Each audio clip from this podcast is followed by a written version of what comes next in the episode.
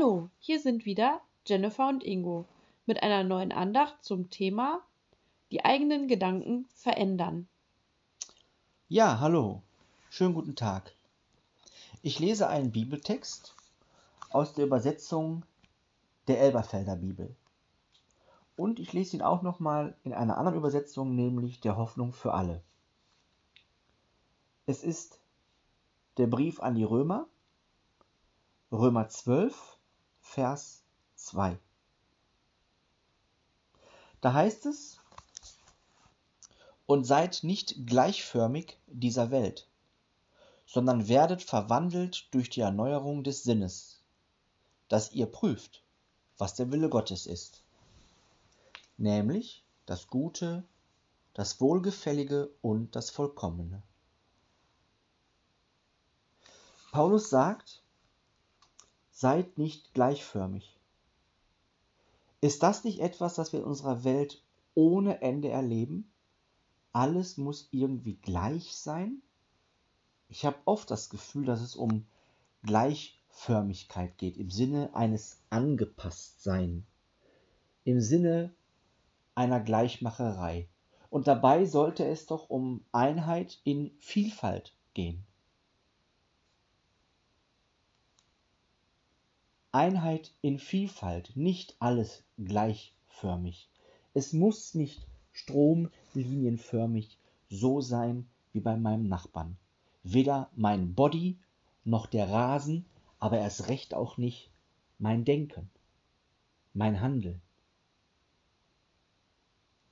Paulus sagt, seid nicht gleichförmig der Welt. Geh nicht den Mainstream mit. Plapper nicht nach, was alle nachplappern.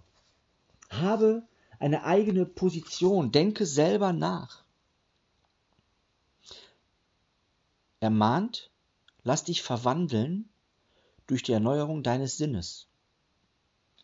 Wenn du dein Denken überprüfst, wird das positive Auswirkungen auf dich und dein Leben haben, auf deine Gefühle. Die Gefühle, das, was du denkst und empfindest, macht etwas mit dir. Das ist nicht gesundheitsförderlich. Ich weiß das aus eigener Situation tatsächlich. Das kann man messen. Womit dein Denken sich beschäftigt, das bringt dir die Gefühle. Und das ist nicht immer förderlich für die Gesundheit.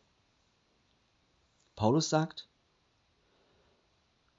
werde verwandelt durch Erneuerung des Sinnes und meint damit das Denken zu verändern. Und er fährt fort, dass ihr prüft, was der Wille Gottes ist. Doppelpunkt. Was ist denn der Wille Gottes? Ja, prüfe, denke nach. Was ist gut? Was ist wohlgefällig? Und was ist vollkommen? Paulus rät dazu, in einen christlichen Glauben einzusteigen, der sich damit auseinandersetzt, Gott wohlgefällig zu sein, der sich damit auseinandersetzt, zu prüfen, was gut ist, was vollkommen ist. Wir sollten uns orientieren an Gott. Wir sind nicht Gott, aber durch die historische Figur Jesus Christus und den Glauben an diesen Jesus, dass er der Retter und Erlöser der Welt ist, haben wir ein Ebenbild, an dem wir uns orientieren können. Orientieren mit der Frage, was ist wirklich im Namen Gottes gut? Was ist wirklich Gott wohlgefällig? Was ist vollkommen? Das finden wir nicht in der Gleichförmigkeit der Welt. Das finden wir nicht im bewährten Denken, wie wir immer über irgendetwas denken, reden und handeln. Das hören wir nicht von der Kanzel gemäß des Jahresplans, dritter Sonntag nach oder oder oder.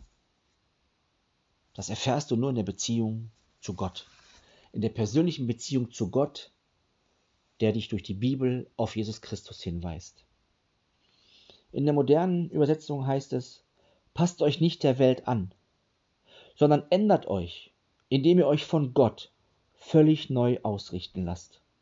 Nur dann könnt ihr beurteilen, was Gottes Wille ist, was gut und vollkommen ist, was ihm gefällt. Dich nicht der Welt anpassen, sondern dich Gott anpassen, dich von ihm ausrichten lassen. Völlig neu. Du bist kein anderer Mensch, du bist nicht neu. Aber Gottes Geist, seine Kraft, möchte dein Denken, dein Fühlen und Handeln modifizieren, emanzipieren, revidieren, neu ausrichten, die Kompassnadel neu ausrichten. An Gott, an Christus, an der Bibel, an dem, was vom Schöpfer kommt, was gut, wohlgefällig und vollkommen ist. Das wünsche ich dir. Tschüss.